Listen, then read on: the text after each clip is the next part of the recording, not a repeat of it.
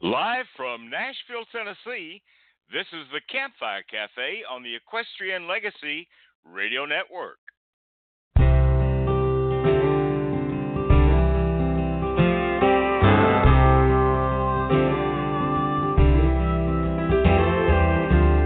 He rode into battle, barebacked and saddled. You took the wound in your side. Pulled the sleds and you pulled the wagons. You gave them somewhere to hide.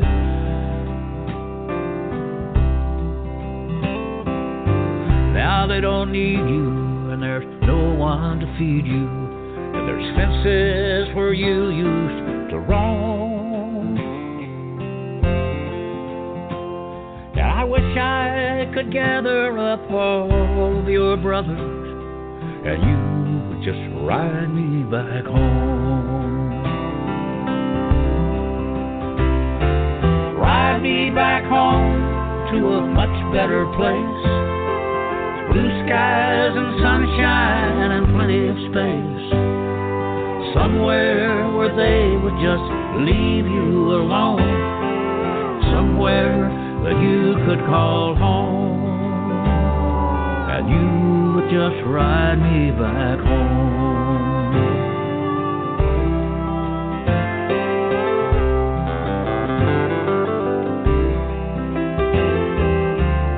I got a small place up in the foothills where green grass is precious as gold. I paid a fortune for what little I got here, you know that I'd sell my soul to have all the mountains, the rivers and valleys the places where you need to roam. And I would just gather up all of your brothers, and you would just ride me back home. Me back home to a much better place. Blue skies and sunshine and plenty of space somewhere where they would just leave you alone, somewhere that you could call home, and you would just ride me back home. Ride me back home to a much better place. Blue skies and sunshine and plenty of space. Somewhere where they would just leave you alone somewhere that you could call home. And you would just ride me back home.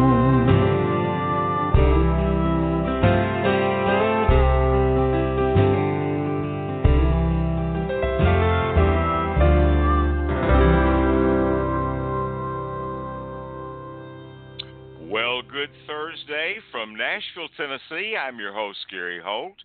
And joining me in Albuquerque, New Mexico is our lovely co host, Miss Bobbi Bell. Good morning. Good morning, Gary. What's going on in Music City right now? Well, it's uh, it, we've had a little rain this morning for the first time in a long time. So we are we're about to set a record for the most number of 90 plus degree days in the year and the most 90 degree days in a month and the driest September on record. So we're grateful Wow. for just a little bit of rain, but it's going to stop after a while and it's just going to be hot. Doesn't feel like fall back here in Tennessee. Hot and humid. Will you have humidity too? We have a little With that humidity little bit too. of rain. Yeah. Yeah, this is- yeah. this it's is great Tennessee. for curly hair. oh gosh. Well, mine does that, so that's okay. That's all right. So, how's the weather out in Albuquerque? Uh, we have a beautiful day today. I've I've just misplaced my phone to check my weather app. I think we're supposed to be probably in the 80s. Um, there's a touch of fall. We can feel it. I I can see different things um, either blooming or or finishing their bloom. So this is just the second time that we're that we've lived here going into the fall, you know, winter season. So it's still um, you kind of marvel, you know, you look out and go, oh, I don't remember that red bush. What's that bush over there that's blooming? I don't know what that's called, but that's beautiful. oh gosh. Well, that's one of the things about fall in Tennessee. Uh, we usually have such beautiful, beautiful color, and uh, particularly as you go back in toward the eastern part of the state, it gets really, really pretty. So we look forward to that, our cool, crisp mornings, and and uh, and and just getting out and enjoying this fall weather. I have been enjoying Ken Burns' documentary on country music. How about you? Oh my gosh, I I just inhale it. I um we we don't have a way to record it, um, which I I would like to be able to do. So I could go back and listen and stop it and take another note and stop it and take another note. I've been writing fast and furiously. I've actually been taking pictures of the TV screen at different times really? because.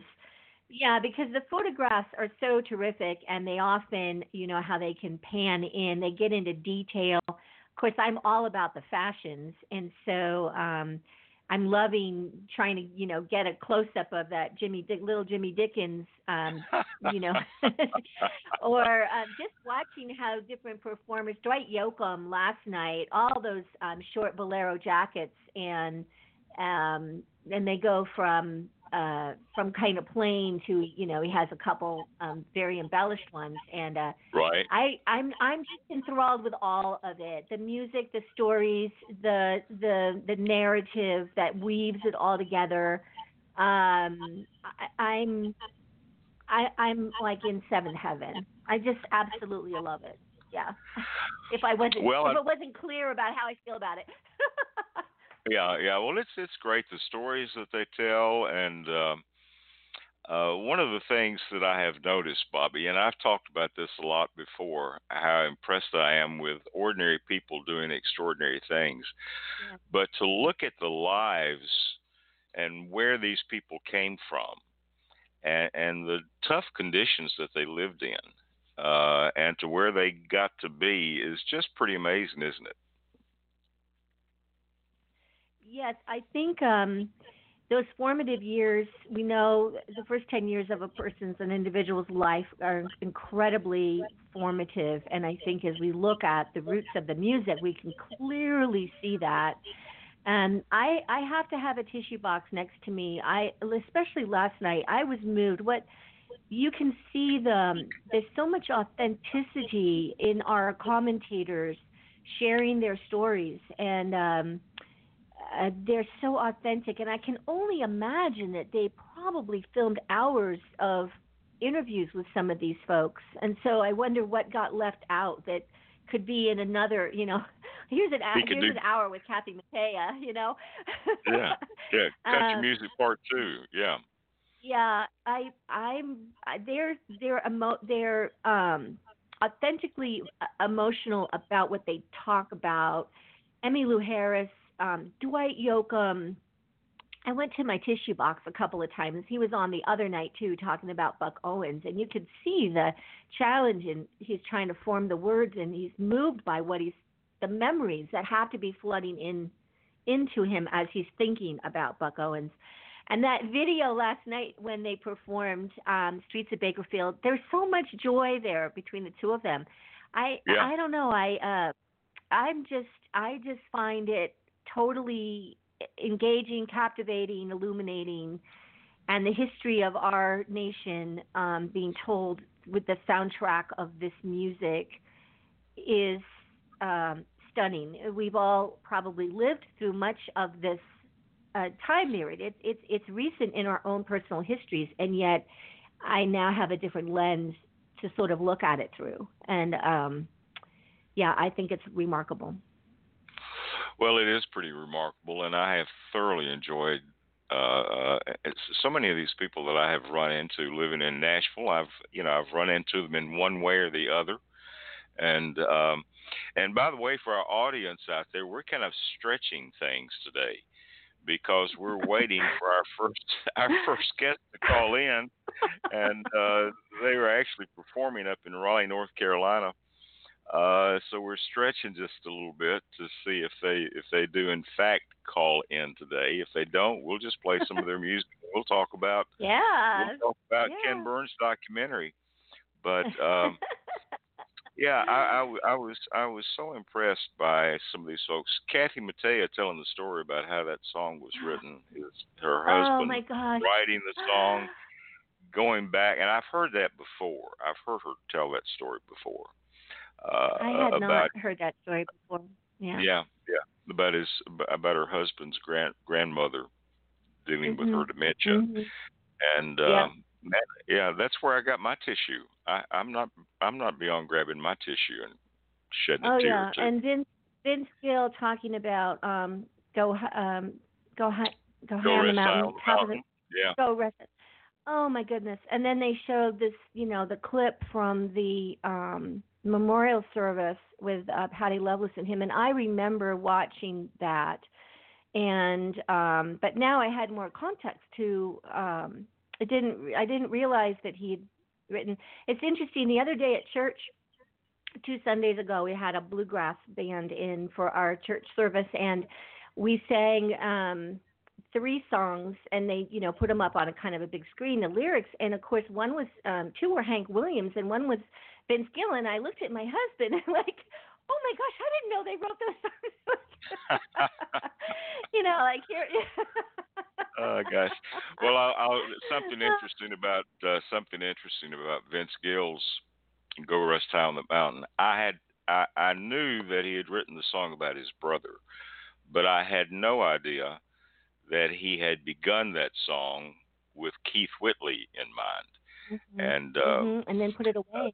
And put it away. Yeah, and then yeah. and then put it away and brought it out about four years later and finished writing the song. And of course, it's as they said, it has just become a standard now. Like the circle will be unbroken. But um, uh, it was real funny. My dad was raising some cocker spaniel puppies. And so we ran a little ad advertising these puppies. And Lorrie Morgan came up to get oh, one of the puppies. And uh, uh, the puppies were down in the barn, and it was kind of muddy. It was raining that day, and it was kind of muddy. And uh, she just she just sloshed right on through that mud, and she was actually buying that puppy for Keith because he'd been out touring, Oh. and Oh. uh, she, she wanted to have that puppy when he came back home. And Oh.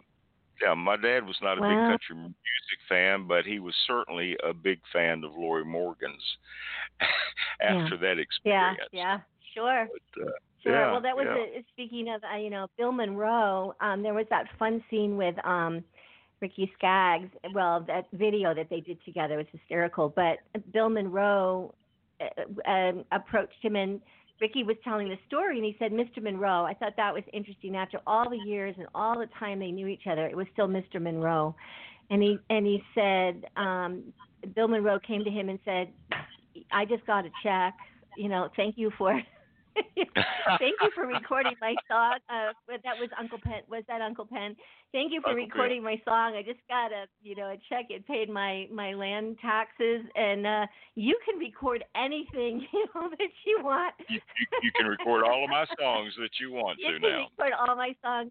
I just think that um some of these stories really bring them to life. That the one about um Garth Brooks signing signatures, you know, for 20 20 hours or whatever at the Yeah. fan fan fest. I I think that um and then they showed, you know, photographs of a lot of um stars signing photographs. And it reminds me a little bit of um if I can segue, do we still do you still want to talk about this for another moment or I know we're sort of stretching, but Well, yeah, yeah, we, we we've got a little stretch. Okay. We're going to play some music too for our folks out there that are listening. But um, Okay. yeah, go ahead and finish your thought. I'll tell. I'll just tell this this thought because it kind of goes back to Gene and Roy and even folks like um, the actor that played Hopalong and such. That um, what I was reminded of is these performers, along with performers we saw earlier in the series, really connected with their audiences with a one-on-one through fan clubs, through fan fests showing up at places. I mean, Gene was um, Gene and Roy. They they would you know go into hospitals. They would they would um, shake hands and sign the same thing. It was understanding um, these. This is we're together. You know, and Kathy Mattea's little story about meeting fans was so poignant. And yeah. um, and they I I had the privilege of meeting Gene uh, three different times, and he would shake your hand, look you right in the eye. There might be other people waiting. It's a skill. It's a skill. And you had his undivided attention. There was no wait, I I, I got to get on to the next person. Now you might only get that for whatever it was, but you felt like, wow, I just saw him. You know, one on one, we had a moment of whatever that was. Marty Stuart's the same way. He would come into the museum regularly during the time when we were getting ready to put up an exhibition of his personal collection. He has a remarkable collection of clothing and memorabilia and, and everything that started with a Patsy Cline makeup uh, case that he found in a thrift store. Um, he has a remarkable collection, and he would come into the museum, and I'll tell you, there's nothing like a Marty Stuart handshake um, my coworker said after I shook his hand for the first time, I was a puddle on the floor. Um, I've shaken, I have shaken a lot of hands. You know, we all do over our lifetime. I can only remember four specifically, Gene and Marty being two of them. I think it's a skill, and they obviously develop it, and then it just becomes second nature. But it is. I recognize that you and I, you support what I do, and I thank you for it. And that's what comes clear, even if it's not in your dialogue. It comes clear in the way that they look at you and treat you. And I think that's missing a lot today um, in other genres of, you know, um, the popular folk, you know, the celebrity folk. well, it's still alive and well in Nashville, and uh, and it's certainly alive and well with our Western uh, celebrities as well. So let's go ahead and tell folks who our guests for the first hour uh, were supposed to be. okay. Well, their music is delightful. We're going to have a great time playing their music. Um, the Farmer and Adele um, are our first guests. That is the Farmer and Adele is Keenan Wade and Grace Adele and I think you're going to play um, from their new recording project into the wide open sky. You're going to play Saddle Up song. Is that what you're going to you're going to grace us with right now? We're going to play Saddle Up song, but we want to mention All that right. in the second hour of the show on Saddle Up America, we have Mr. Gregg White, who is with the historic Charit Creek Lodge in East Tennessee's Big South Fork National Forest. And uh, this lodge was built in 1817 as a hunting cabin. And uh, so we're going to have a lot of time, a lot of fun with Gregg talking about Charit Creek. And I think he has an announcement for us that he's going to share with us on the show today. But right now, as Bobbi said, let's play a song from the Farmer and Adele. It's their song, Saddle Up Song. And we'll be right back on the Campfire Cafe.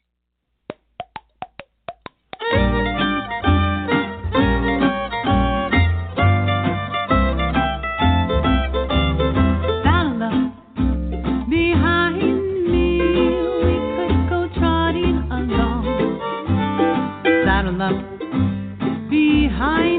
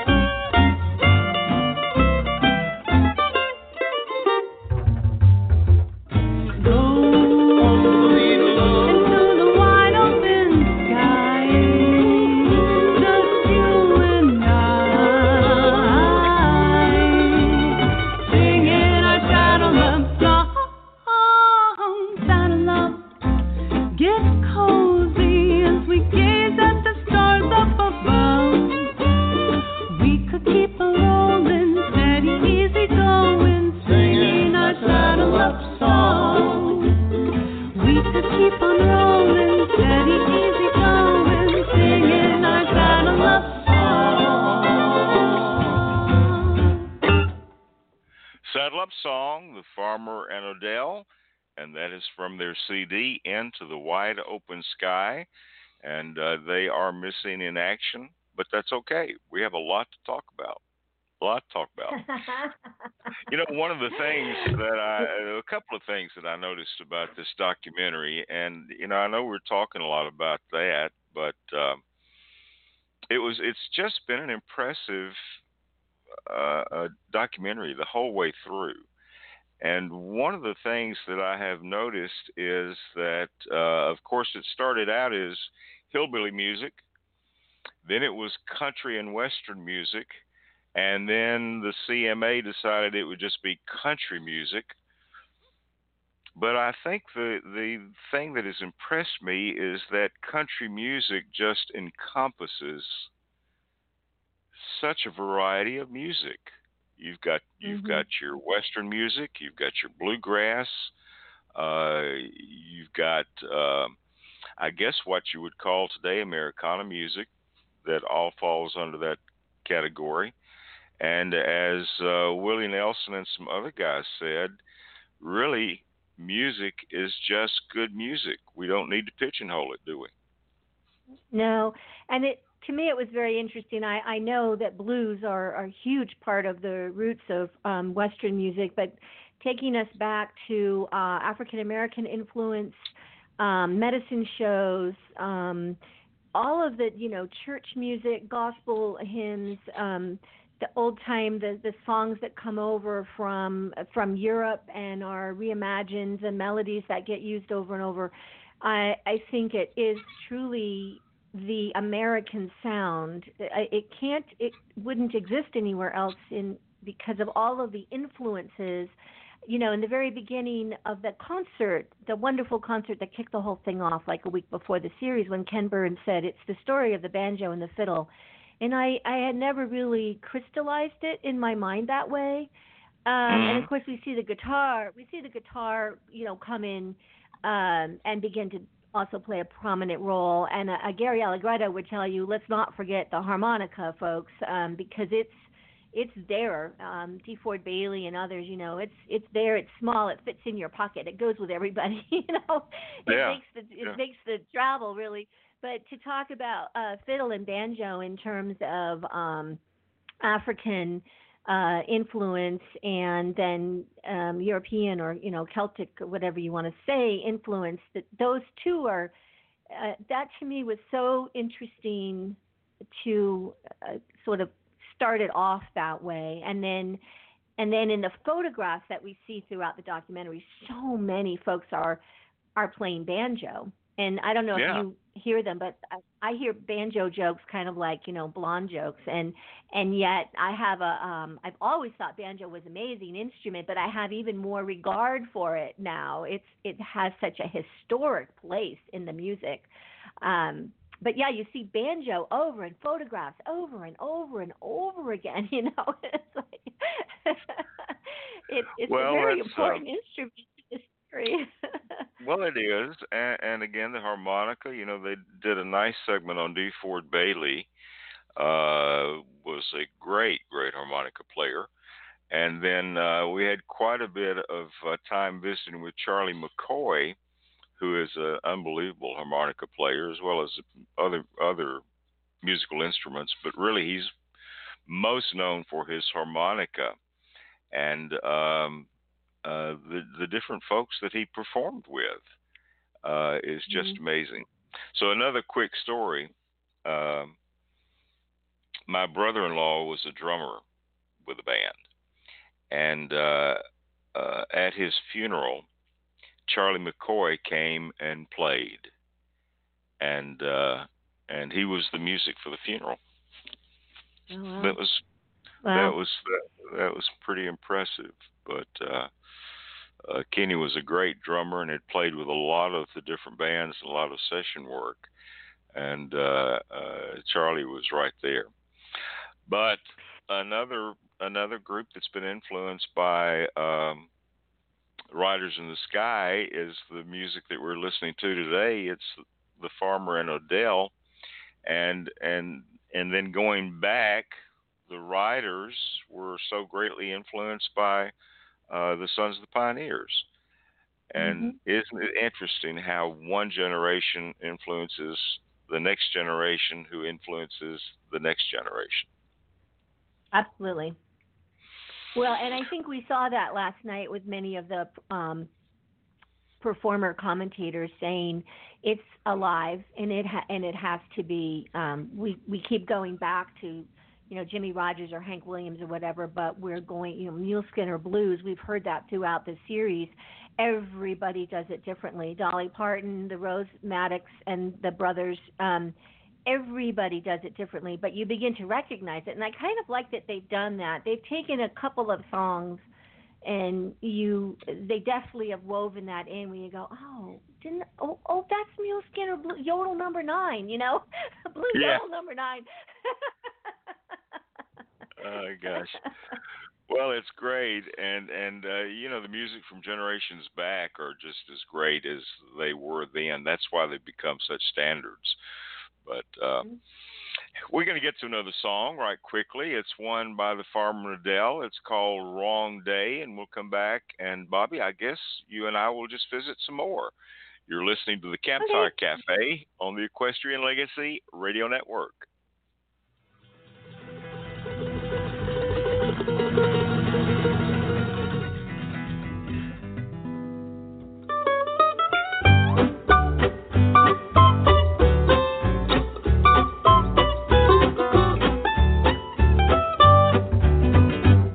Was the wrong day?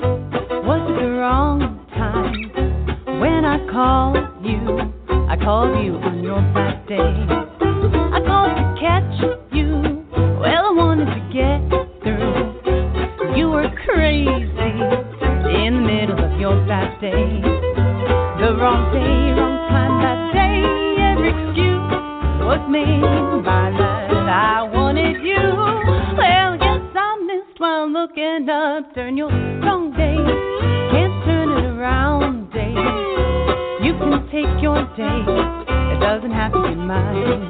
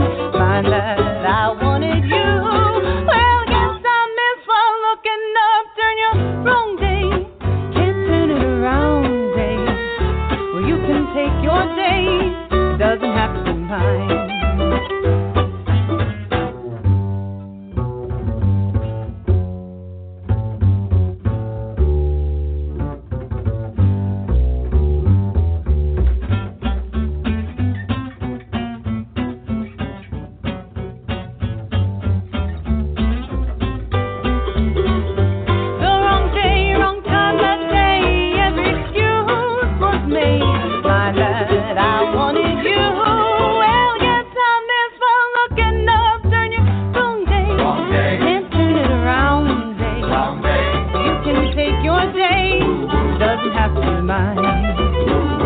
You can take your day, doesn't have to be mine.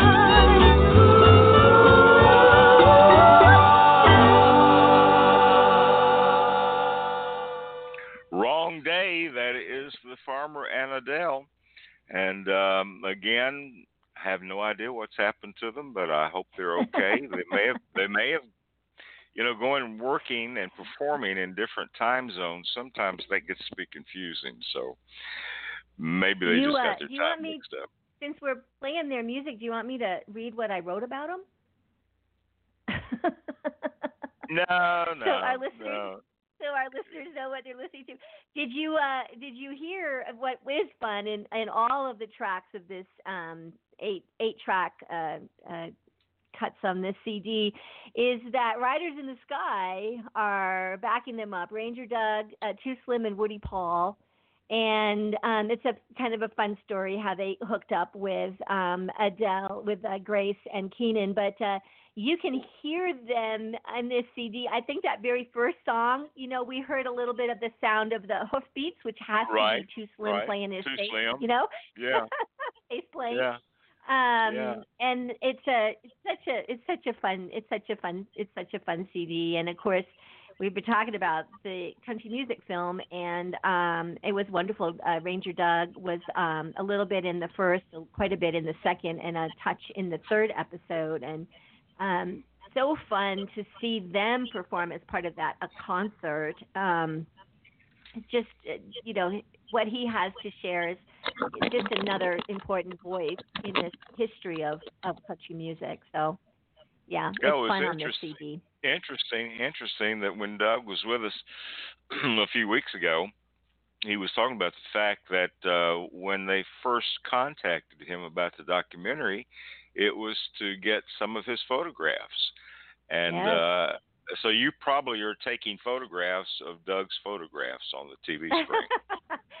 very, very likely. And I know some of the ones last night, like that profile of Johnny Cash, um, that was kind of near the end, and he's sitting, and you can see, you know, white hair. uh, Um, right. Marty Stuart also, uh, as well as collecting um, memorabilia and clothing, and all through his long career, he was an avid photographer, taking pictures backstage.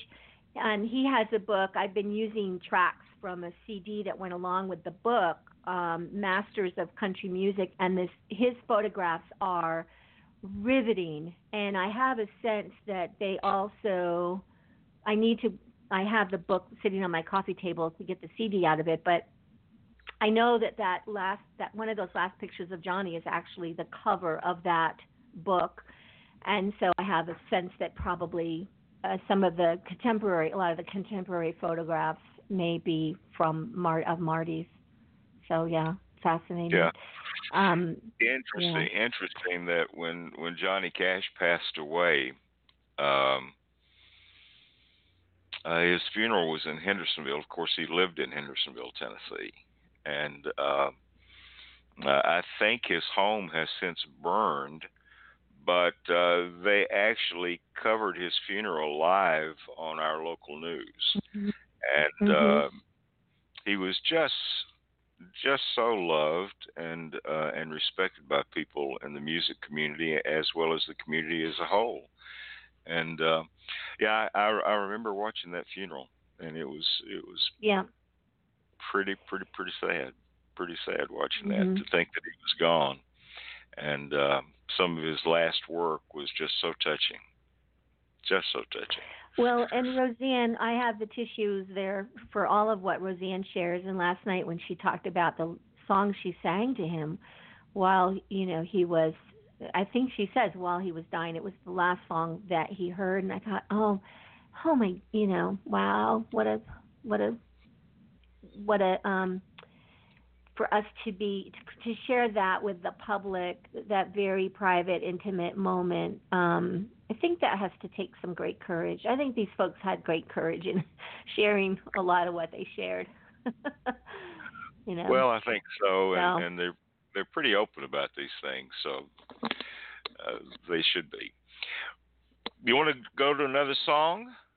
This Yeah, one is let's one called song. "Fool for Loving You." It's the Farmer and Adele, and uh, we're kind of missing those guys today, but uh, maybe they can go back and listen to their music. That'd be fun.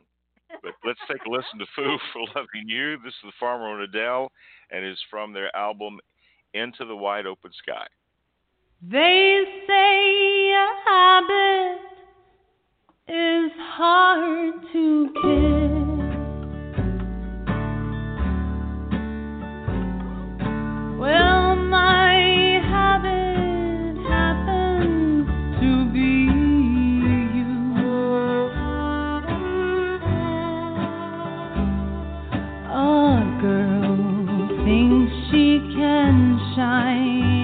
Shine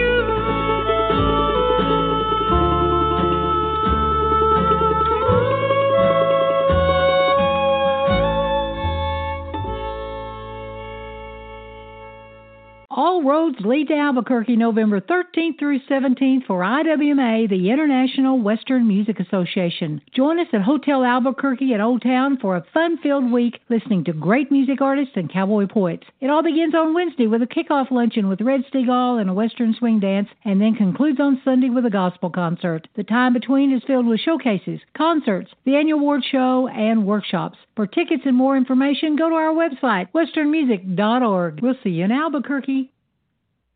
All roads lead to Albuquerque, don't they? They do. And if they're not if they're not leading to Albuquerque, they're leading to Nashville. I think they go both ways. I think it goes both ways. I think it goes both ways. Should be an exciting weekend at the IWMA in Albuquerque in Old Town, New Mexico, in uh, Old Town. But uh, got some got some great great talent that's been nominated this year, and uh, Oh, and some great talent that hasn't been nominated. But uh, it should be a lot of fun to visit with all those folks and and uh, sit in on some of the jams and and just enjoy uh, some great Western music and Western swing. So Yeah, it's up always a wonderful time. yeah, yeah, and I think Like old we'll be home broad- week. It is kind of like Old Home Week, I'm sure. Yeah. But uh, we'll be broadcasting live again from the uh, Western Music Association convention in Albuquerque, New Mexico, and that will be coming up in November. Man, this year is going by, isn't it? I can't believe it, Gary. October is next next week. Well, yeah, Tuesday is October first. We have um a male uh, poet, Tom Swearingen. He's he's part. Um, he's one of the five nominees for Male Poet of the Year. Talk about an amazing slate of poets, the Male Poet of the Year category this year. But Tom is going to be here in our home for um, an Out West Live presents an evening with Tom Swearingen on Tuesday, October 1st. It used to feel like it was way out in the future, and it's like in four days. and next week, our first show in October is, you know, like next week, a week from today. We're into October. Oh, yeah. By the way, by the way, next week we're going to be going bluegrass, and uh, one of my favorite families is Williamson Branch, and so they they've got a new album that's out, and so we're going to have a lot of fun talking with all five of the Williamson family next week on the Campfire Cafe. But uh, right now, let's take a listen to a fun, fun song from the Farmer in Adele. It's one called "Join the Dance," and we'll be back in just a moment.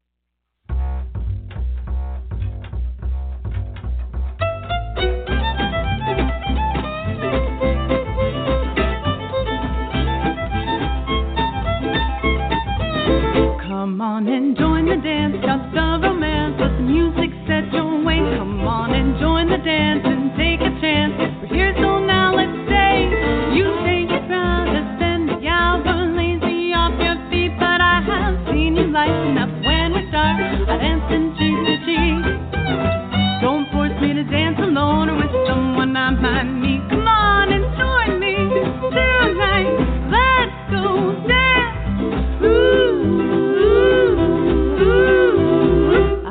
the music playing and people swaying, but not to tap my feet. Want to spend the hour off my mind. Come on, body move through the beat. It's once a favor I request for you to sweep me off my feet. To have the hold is never grows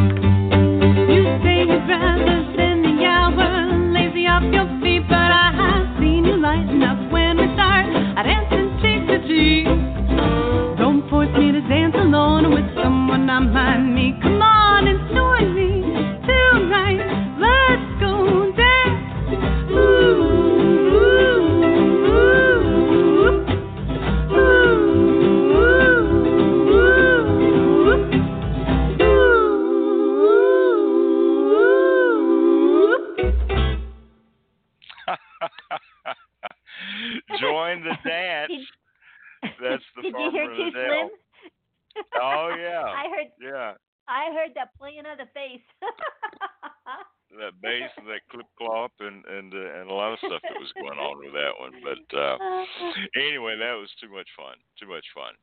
But um, let's go ahead and take a listen to another song. And this one is called What It Would Be Like. And we'll be back in just a moment with Bobbi Bell on the Campfire Cafe.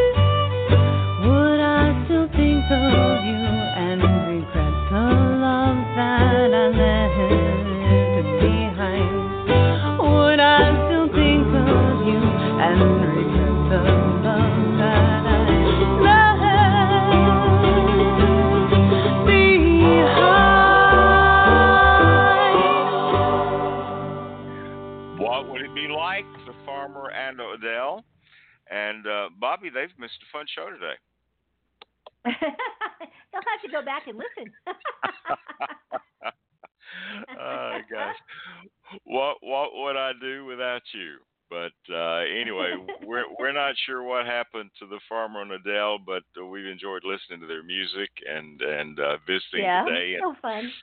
talking a little bit about the documentary Country Music. That was such a great documentary, and uh, I'm sure it will be rebroadcast uh, in the next few weeks. So if you haven't seen it, be sure and tune in on public television. And uh, you can check your schedules and your times for that. Well, we're going to play one more song by the farmer and Adele. And uh, when we come back, it's going to be time for Saddle Up America. So let's take a listen to Gone, Long Gone, and uh, Keenan and Grace, you missed a big time today, but uh, we trucked on anyway. So here we go. Long Gone, Gone. One, two, three,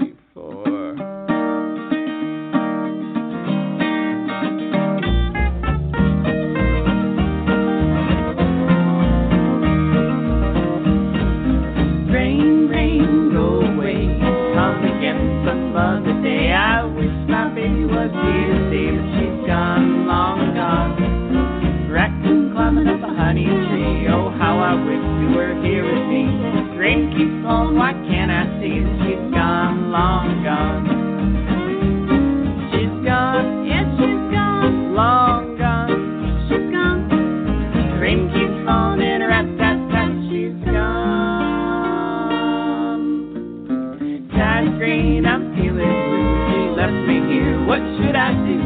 Little old cabin built for two. She's gone, long gone.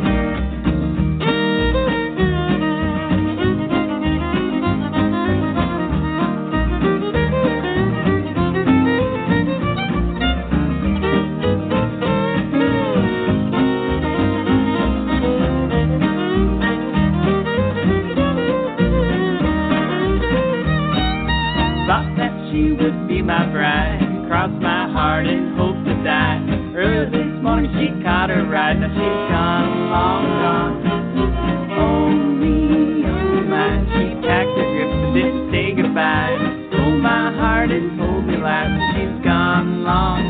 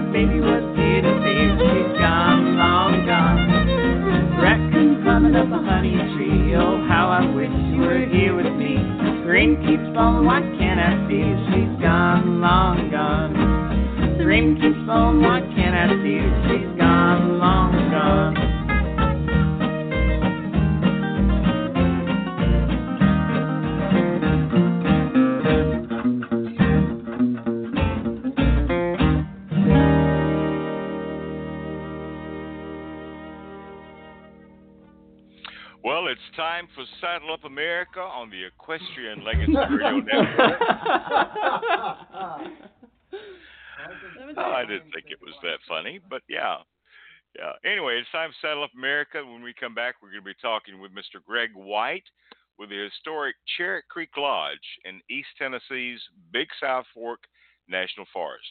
But first, let's take a listen to a song by Mary Kay. It's one called Horse Lover. And when we come back, we'll be talking with Gregg White on Saddle Up America. Grass ain't six bucks a bale now, back feet is up again. The beans and ramen noodles are the same. The shoe's wanting cash now, and grass is getting thin. But the pasture's starting back now from that rain. Payments aren't too bad on my fancy two horse land. Sure is dandy hobbing to the trail. I'm living in a single wide to afford the things I can. Just found another vet bill in the mail. I'm holding on to the end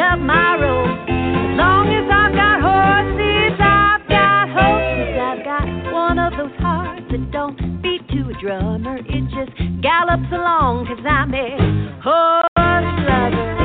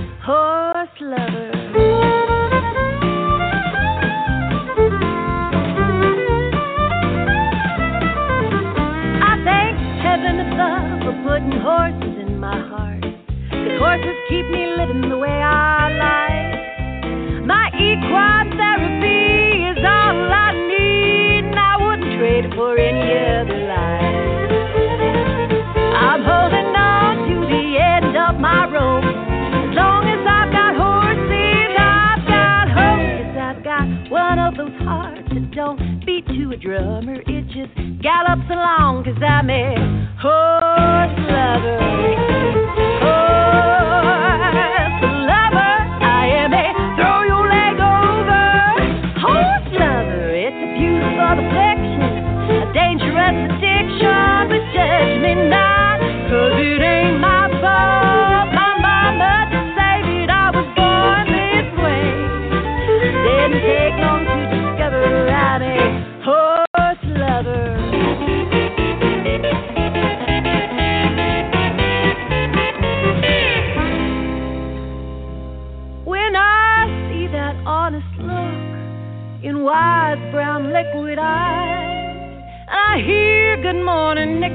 my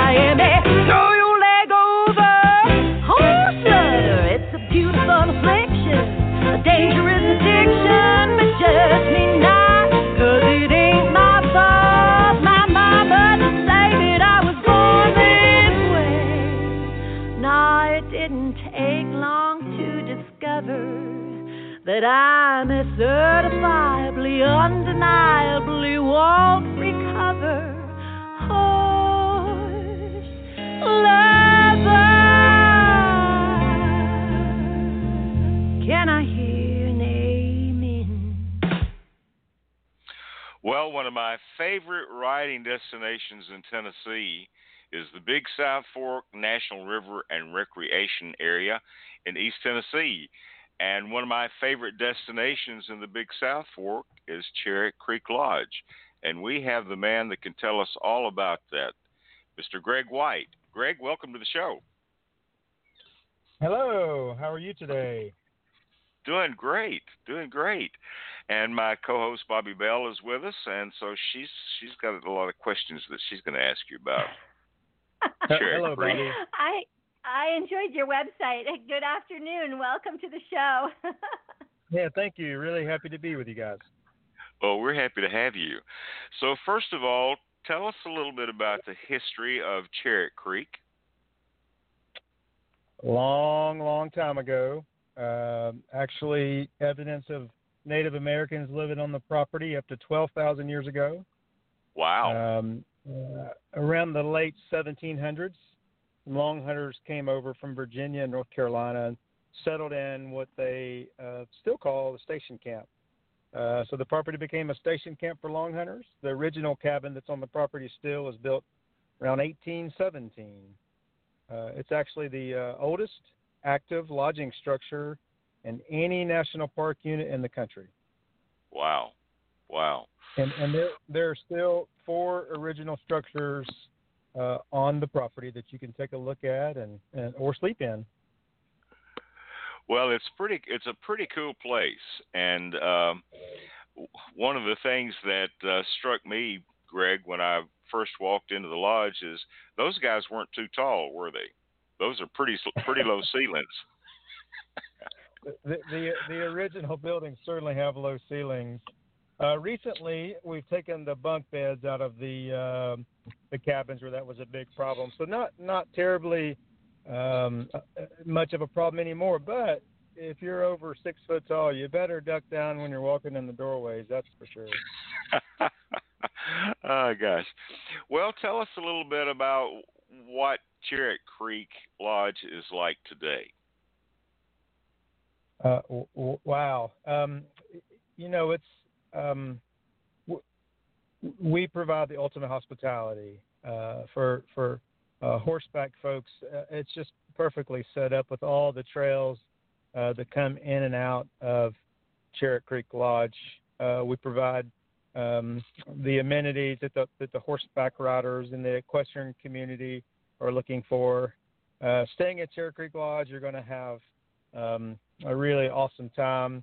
It's a peaceful valley, two creeks on the property, uh, 30 acres uh, that we manage and maintain as Charit Creek Lodge.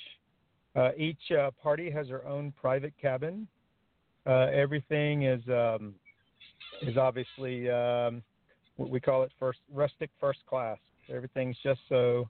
Um, we also like to think that um, we provide everything you'll need. Our meals are handcrafted from scratch.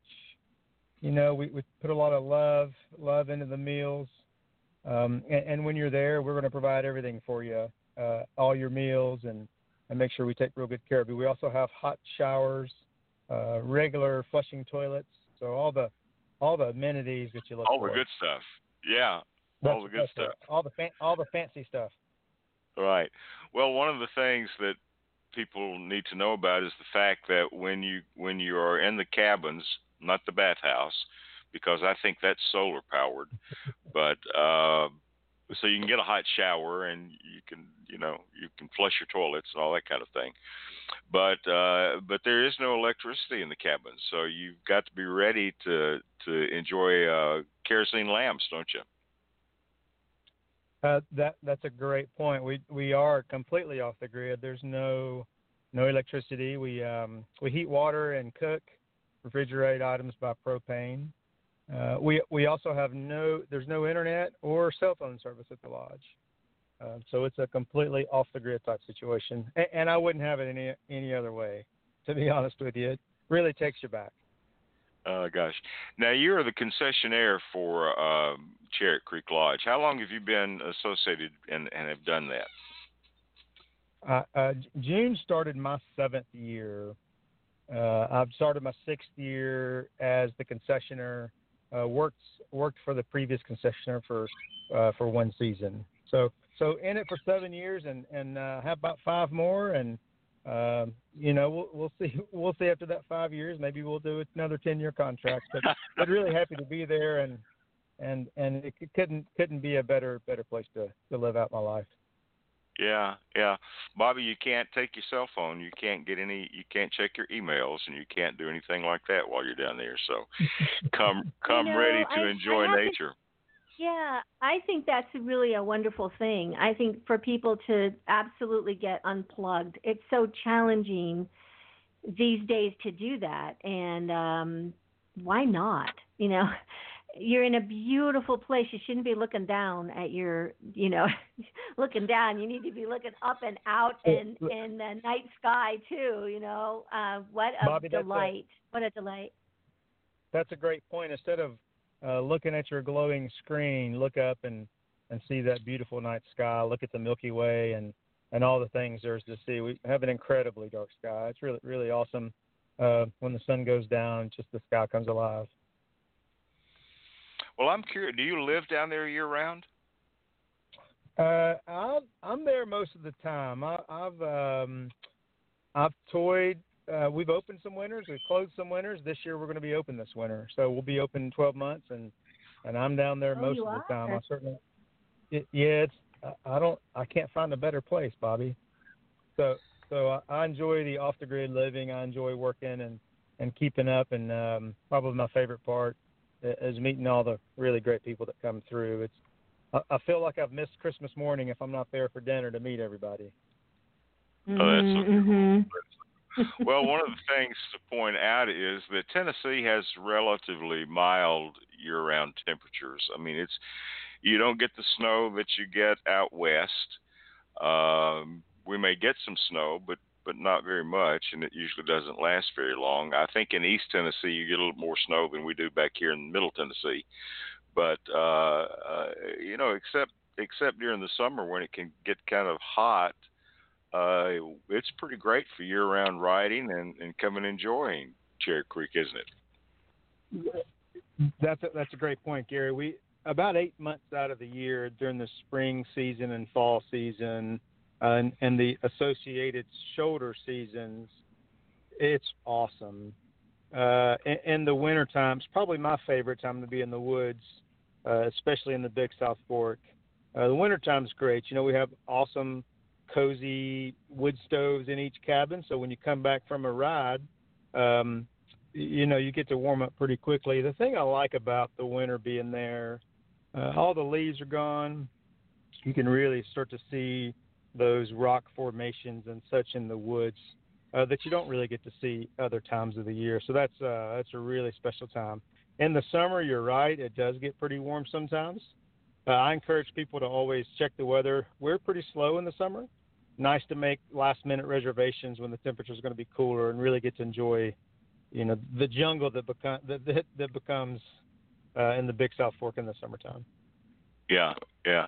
Well, I will say this about the Big South Fork: you you can ride in the shade. I mean, it's not right out in the That's sun, right. so even during the summer when it's a little bit warm in in Tennessee. By the way, are you responsible for this warm weather that we're having right now? I'm telling you what. this, I'm not this is almost sure. October and it's 90 degrees. You know.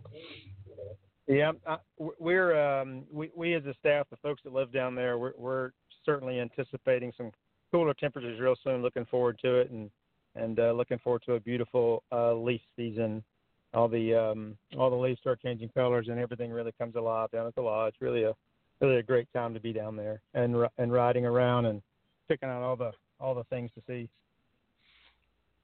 Well, I've got to ask: Are you a horseback rider? Uh, whew, I've never been on a horse, Gary. Um, I'm with you, Gregg. Uh, I- I guess. I really, I really enjoy all the cowboys and cowgirls that come down, um, and, and I've gotten to learn a whole lot about the horse community, and um, uh, we, we've come to embrace each other uh, more and more over the years.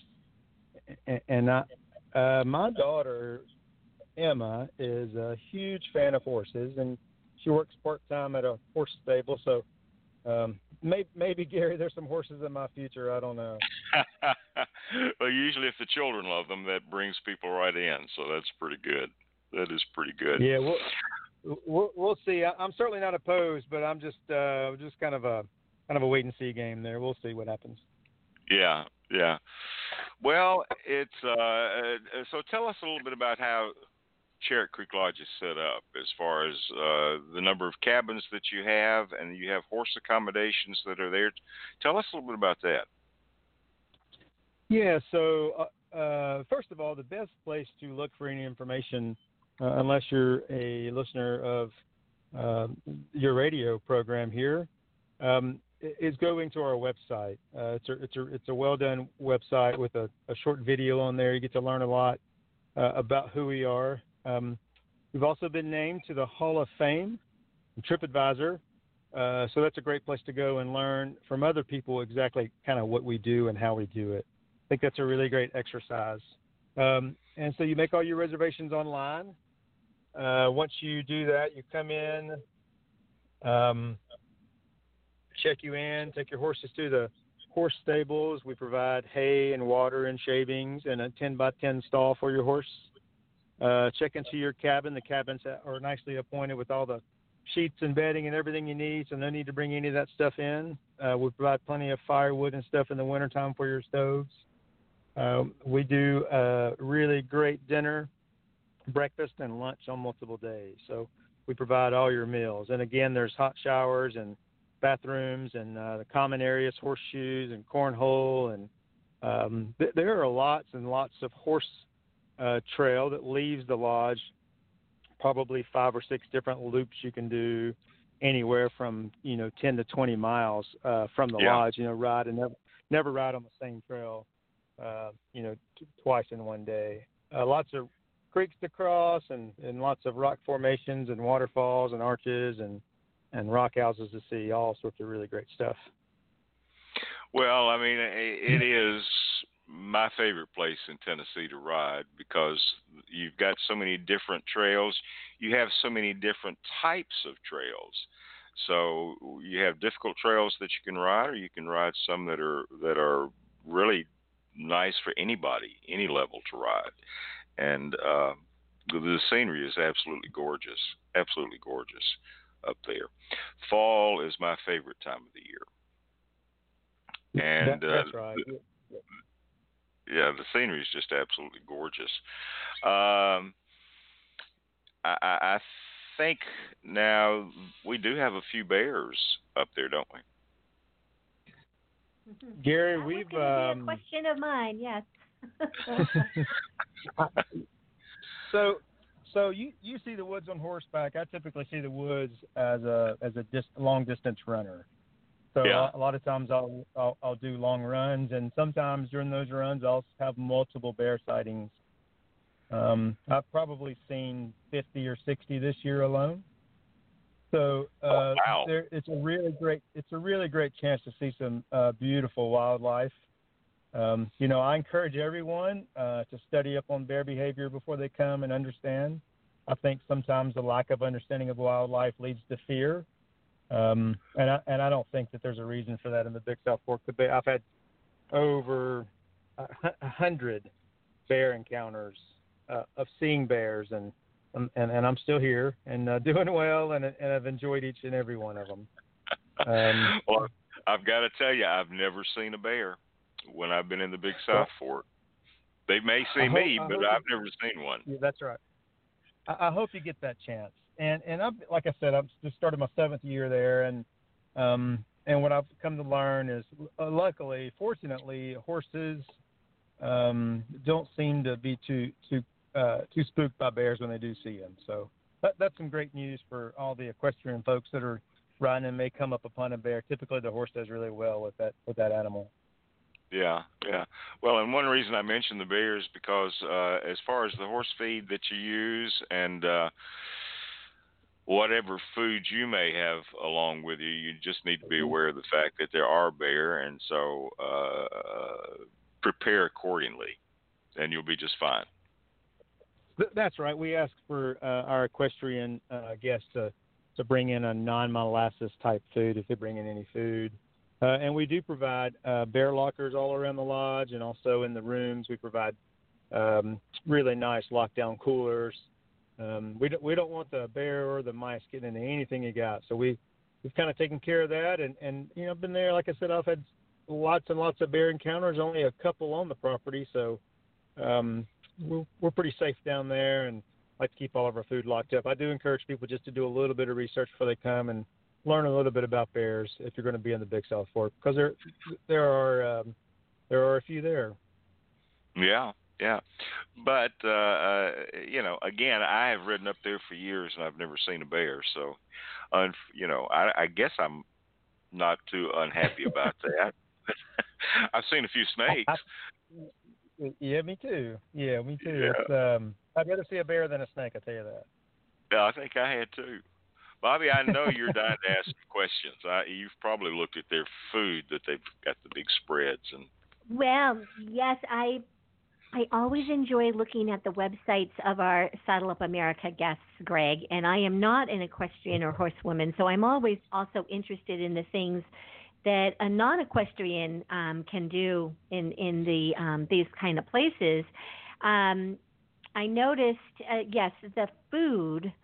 Uh, and you have wonderful pictures of table settings and food on your website. I was Julie Thank last you. night. Cast iron skillet grilled chicken. Tell us a little bit about some of the things that one might expect to enjoy there. Tell us a little more about food. What, well, it's our favorite topic. Um, I, I tell the staff uh, you know, we we recruit uh, our staff from all over the country. Um, we'll, we'll bring in people from uh, from Alaska and Colorado and California, New York, Pennsylvania, Florida, Louisiana, everywhere. And and uh, the one thing I tell these folks when we gather, especially when they're new, is that the mealtime is really our time to shine. Um, it's it's when it's it's when all the pieces of the puzzle kind of come together for us, and it all starts out with uh, planting a garden. Um, you know, first thing in the spring and getting all that stuff ready. Now we we had kind of a hard time this year with the garden. Our um, our gardener did a through hike of the Appalachian Trail, 2,190 miles, instead of growing food for us. Uh, but she's back now. We've got food in the ground, so it all starts off with growing that growing that food that we use in a lot of our in a lot of our uh, recipes.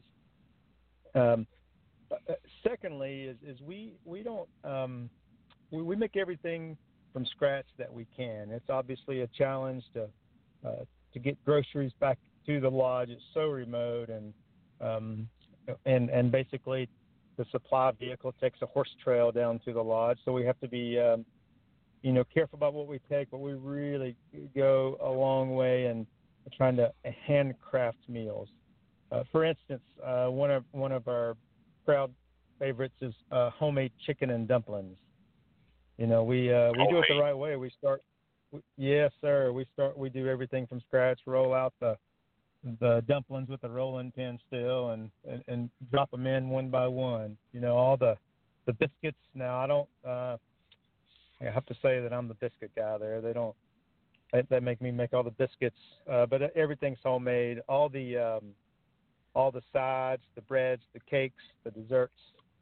Um, we're, we're, we we all make that stuff from scratch. Took a lot of pride in it. It's our time to shine, and and and um, my, my manager, uh, who cooks most of the meals, Audrey, is really talented in the kitchen.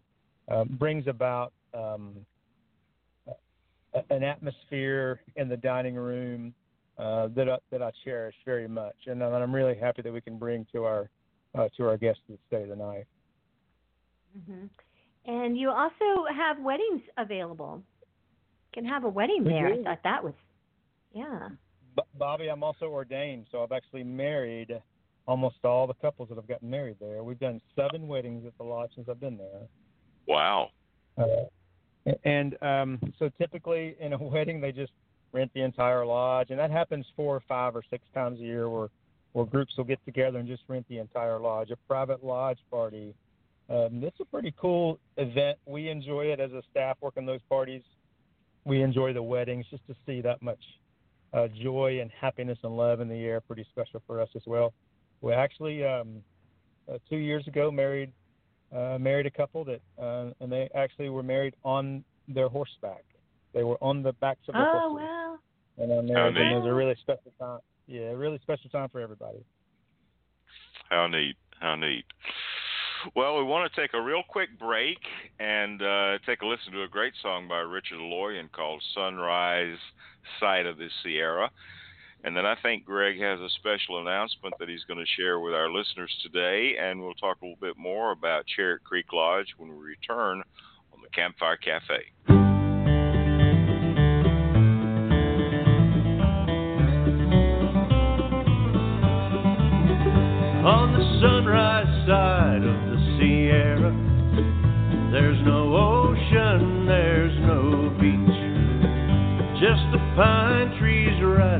Behind you, and the sagebrush at your feet. The sky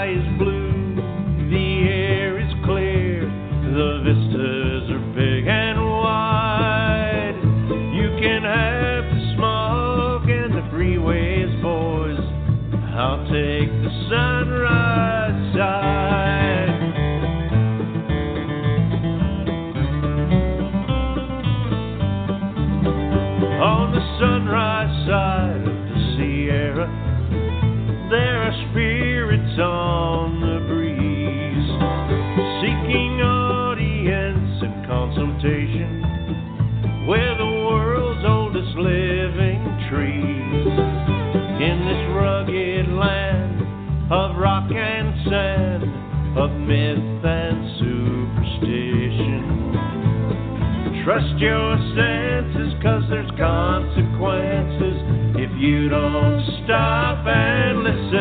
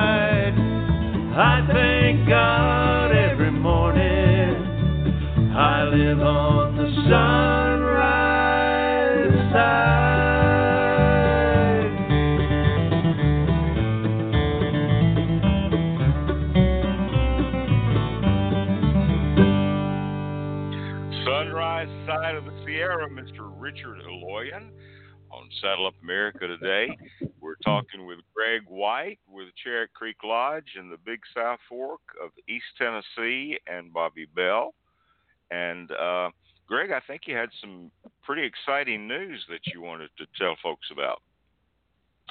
Uh, I, I do have some exciting news, and uh, for the first time on any type of airwaves, I'll make this announcement.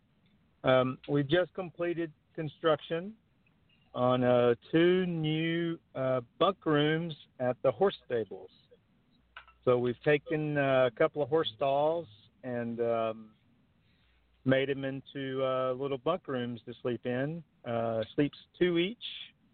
Has um, some light in there. Has a propane lantern, a couple of rocking chairs. Has a really great porch. And um, and where these where these are, right right beside your horse. Sleep right beside Okay. your horse, real close. A lot of people like that. And uh, and Gary and Bobbi, I think um, I think it's the best view at the lodge. Um, sleeping at the Mm. horse barn. I, I can't imagine a better place to walk out and see the night sky and to see the, you know, to be in that valley and to see the ridges all around you and and and hear the creek running. It's a it's a awful beautiful place to spend the night. Wow. Wow. Well, that is Mhm. exciting news. That is, yeah, I like to be close to my horses when I'm um, out camping. Eh, You know, Well- you, well, it just know, feels good. Yeah, for those of uh, of, of uh, your listeners uh, that have that have been to Charit Creek Lodge or know the horse barn is a little bit of a walk from the main lodge. Uh, so you're either going to walk to dinner or walk to your horses, and and it seems like to me that, that most of the, the equestrian community would love to be right there by the horses. So we took this uh, leap to to build these cabins. So far, the the um, local equestrian community that have um, that have been alerted that they're there uh, have really had positive things to say. I'm super excited to offer this to the equestrian community. Um, and there are uh, lots of openings. Everything is sold out at the lodge except for the new bunk rooms at the horse stables uh, for weekends all the way through December. So Oh wow. um, they're open now. We're we're, on, we're only talking about these cabins to the equestrian community to make sure that uh, folks with horses get the first shot at renting these um, very special spaces at, at, at a really awesome time of the year. Oh, that's great. That's great. Well, now, Gregg, our audience is all across the United States and Canada and around the world. So you just mentioned that the lodge is booked up through December. How early do people need to make reservations if they want to come stay with you? Yeah, yeah. Um, we we have openings during the week. Uh, no weekend openings until I think uh, the second week of December. Uh, like I said, except for these cabins. Uh, if I were going to book at the lodge, if we're going to stay in the fall, book as close to a year out as possible. Wow. Um, it, it, this, the spring, I would definitely book at least six months in advance.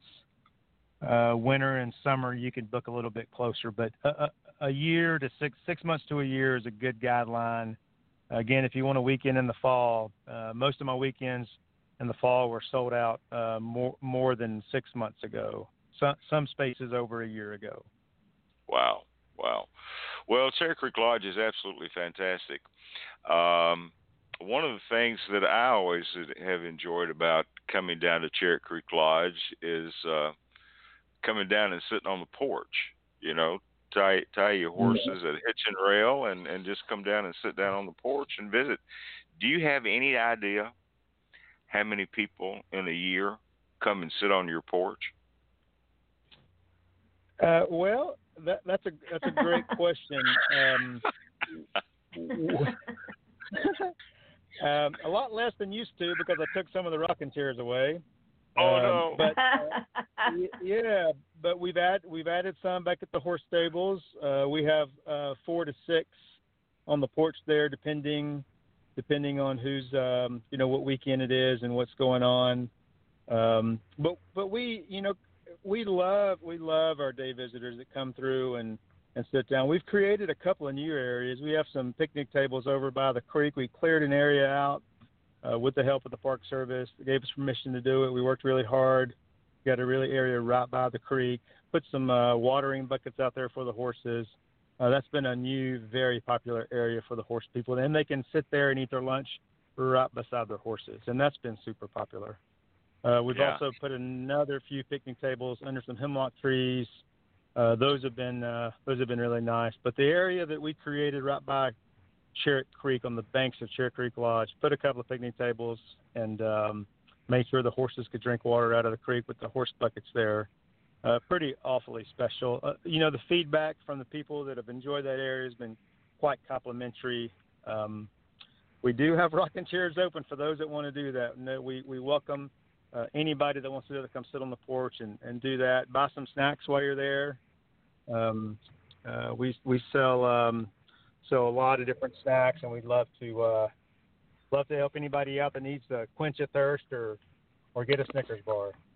Yeah, that's great. now, now, did I see somewhere that if you want to ride down to Charit Creek, you can pre-order a uh, a sack lunch? You, you could. I, I need a couple of days notice typically, or just uh, call me uh, at the number listed on the website. I'll do the best I can. You know, a lot of times with no cell phone service at the lodge, uh, last minute um, last minute meals are hard to do, but uh, you can book it right there online. Uh, we'd love to make you a lunch. We can come, pick it up and and en- enjoy it in the dining room or on the rocking chairs or out by the creek uh, next to your horses. Oh, that's great. That is great. Well, I got to tell you, I have a great I have a great picture somewhere of uh, uh, one of my brothers and uh, myself, and I think a young lady was sitting in my lap in the rocking chair. You know, so it's it's a pretty cool deal. Pretty cool deal. Sounds awesome. Yes, sir. Yeah, yeah. Well, what am I? What are we not asking you about Charit Creek that we should? Uh, I, I think that folks um, should know that that um, Creek Lodge is truly a bucket list item, and I think it, you should add it there and, and, and look at uh, do some research. Go to our website, uh, go to TripAdvisor, look at some of the things people have to say about us, and um, uh, we we love our equestrians um, that come down. We love our horse riders. It's a it's a really special place for them, and Uh, typically, when you come down uh, to enjoy Charit Creek Lodge on horseback, it becomes a yearly tradition. It's not just a one-time thing. It becomes something you want to share with your uh, with your friends and your family and and your kids, and your kids do it when they're older, and that's just the way it's been. And, and I'm really enjoyed building building that part of the business. And we're working really hard ha- to to do more things to take care of the equestrian community. I have Go ahead, just Bobbi. um, one comment to make since I'm not sure this has been clear. Um, if you're a non-equestrian, everybody parks like a mile. Um, the parking area is a mile or so away from the the lodge and the um, the grounds. So if you're like me and you don't and you're not going to ride your horse down there, you be prepared to hike down. Correct? So I have to have my suitcase or my luggage or my backpack or whatever. and if you're um if you are an equestrian, you you really, you know, you can't take your horse trailer down. So everybody parks uh, tell us a little bit of just how the lo- the logistics for getting into the grounds if you're staying there. Sure. First of all, to get to the, um, th- there's several places to ride from. The closest place is driving to uh, down Fork Ridge Road to the Fair Creek Lodge equestrian or hiking parking lot. Once you get there, it's just a mile point three down to the lodge. Uh, if you're on horseback, there are multiple ways to get there. There's a 5.7 mile ride from Bandy Creek, uh, which is very popular.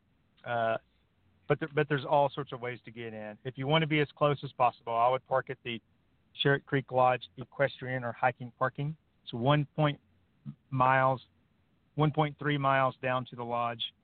Uh, we know we we try and provide everything so that bringing things down um, is not a problem. I mean, if you wanted to bring, if you're just staying one night and you wanted to bring some horse feed, I think that's okay. Uh, I don't, I don't know that there's, um, besides your personal effects, there's not much of a need to bring anything else. We're going to provide all your bedding that you need. Um, so it's, it's a nice, well, it's, it's, it's a bit of a, you, you go down to the valley going in and then, and then you got to climb out on the way out. So going down there is definitely more fun than coming out. That's for sure. Always is, isn't it? I, I've been there. I know. I know what you're talking about. I know what you're talking about. yeah. Part- part Well, of it is a- though.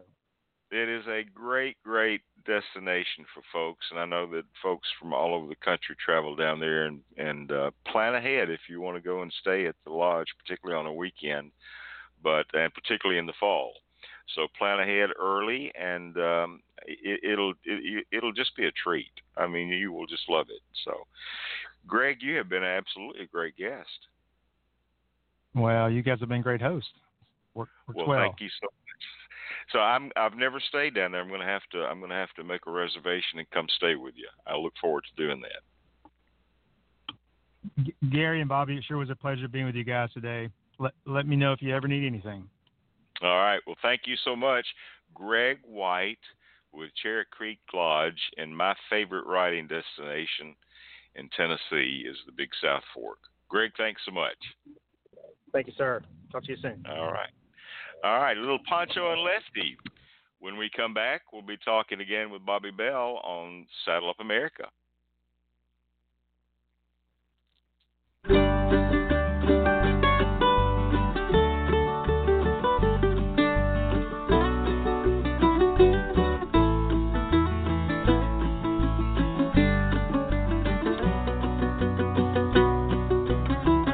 Living on the road, my friend, gonna keep you free and clean. Now you wear your skin like iron, your breath is hard as kerosene. You want your mama's only boy, but her favorite one it seems. She began to cry when you said goodbye. You sank into your dream. Pancho was a bandit boy, his horse was fast as polished steel. Wore his guns outside his pants for all the honest world to feel. Pancho met his match, you know, the desert down in Mexico. Nobody heard his dying word. That's the way it goes. All the federalists say they could have had him any day. They only let him hang around out of kindness, I suppose. Lefty, he can't sing the blues all night long like he used to. The dusted Pancho bit down south ended up in Lefty's mouth. The day they laid poor Pancho low, Lefty split for Ohio, where he got the bread to go. There ain't nobody knows. All the federalists say they could have had him any day. They only let him slip away. Out of kindness, I suppose.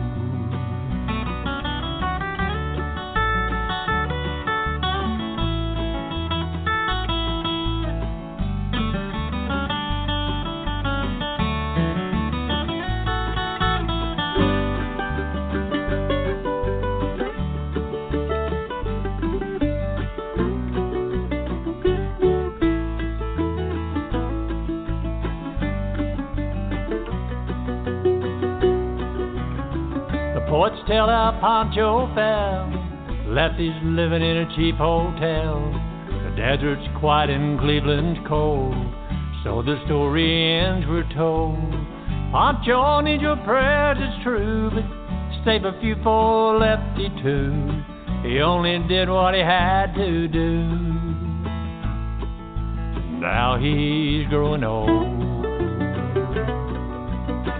All the federalists say they have had him any day. They only let him slip away. Out of kindness, I suppose. A few great federalists say they could have had him any day. They only let him go so long. Out of kindness, I suppose.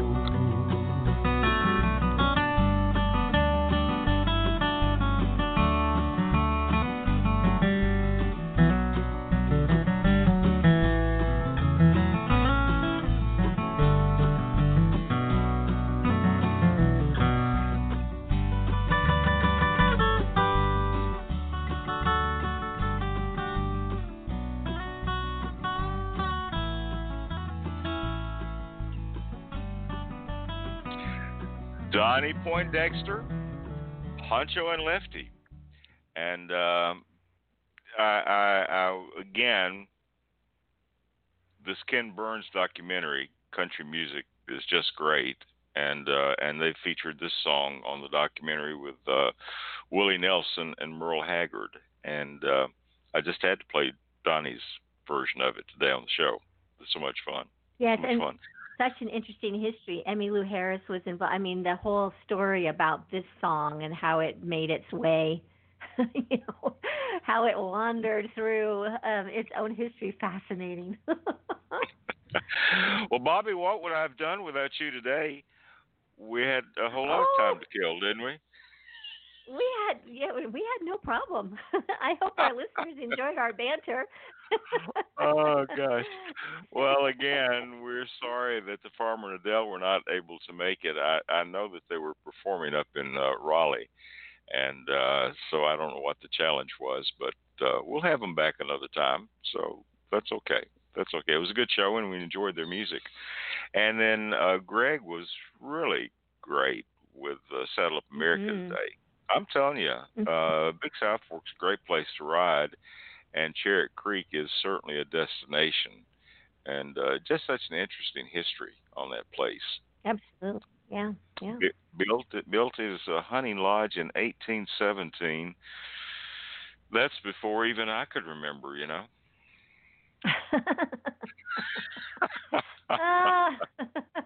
Oh, I bet there's been a lot of great music played on that porch over the years. I bet there has been. I bet there has I been. bet there has been. Yeah. Yeah. Well, we've got a great show lined up for you next week. We're going to go bluegrass with our good friends Williamson Branch. We look forward to visiting with them. And then we'll be talking with our good friend Mr. Jim McGarvey with Backcountry Horsemen of America. And he always brings such interesting guests. That will all happen on Saddle Up America next week, starting at 12 o'clock Central Standard Time. So we want to invite you to tune in for that. And Bobbi, I think you're doing country music part three on the Out West hour, aren't you? I am.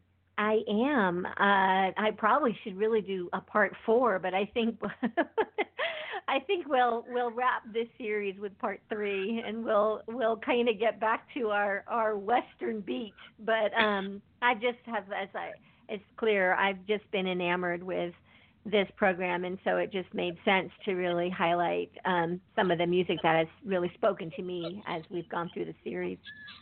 yeah, had to have been interesting going through and picking out music for that uh, show that you're doing. So, oh, anyway, yes, listen yes. listen to part three at kupr.org uh, at uh, four o'clock Mountain Time and uh, five o'clock Central Time. That's when I have to listen to it. So you'll enjoy her show.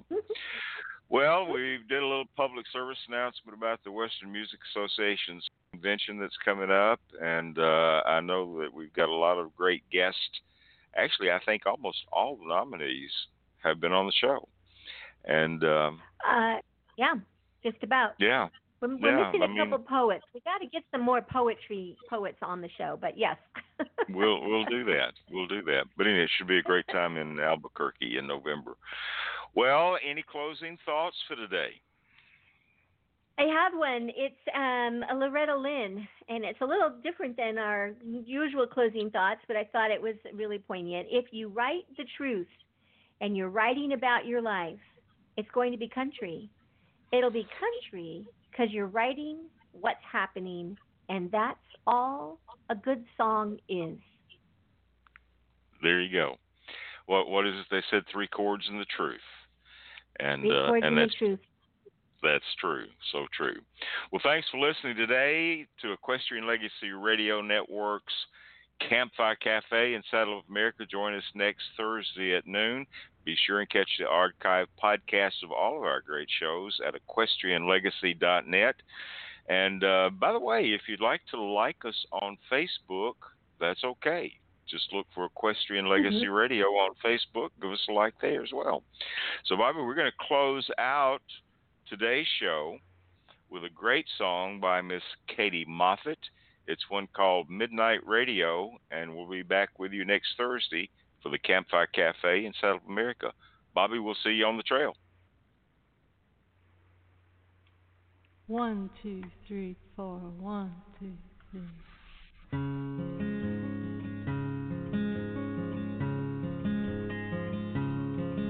I was just 13, small and shy in a big North Texas town.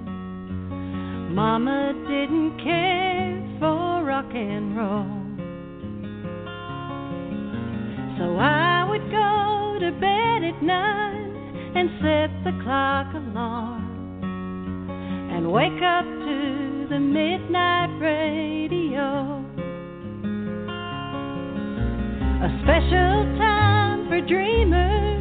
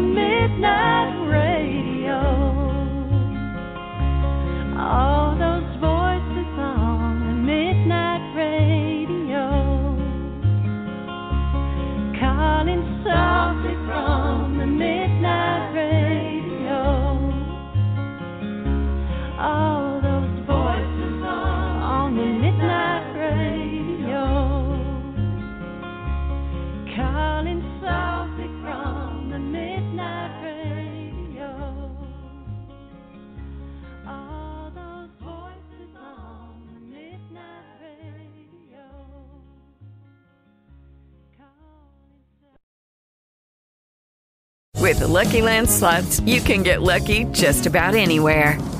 This is your captain speaking. Uh, we've got clear runway and the weather's fine, but we're just going to circle up here a while and uh, get lucky. No, no, nothing like that. It's just these cash prizes add up quick. So I suggest you sit back, keep your tray table upright, and start getting lucky. Play for free at LuckyLandSlots.com. Are you feeling lucky? No purchase necessary. Void where prohibited by law. 18 plus terms and conditions apply. See website for details.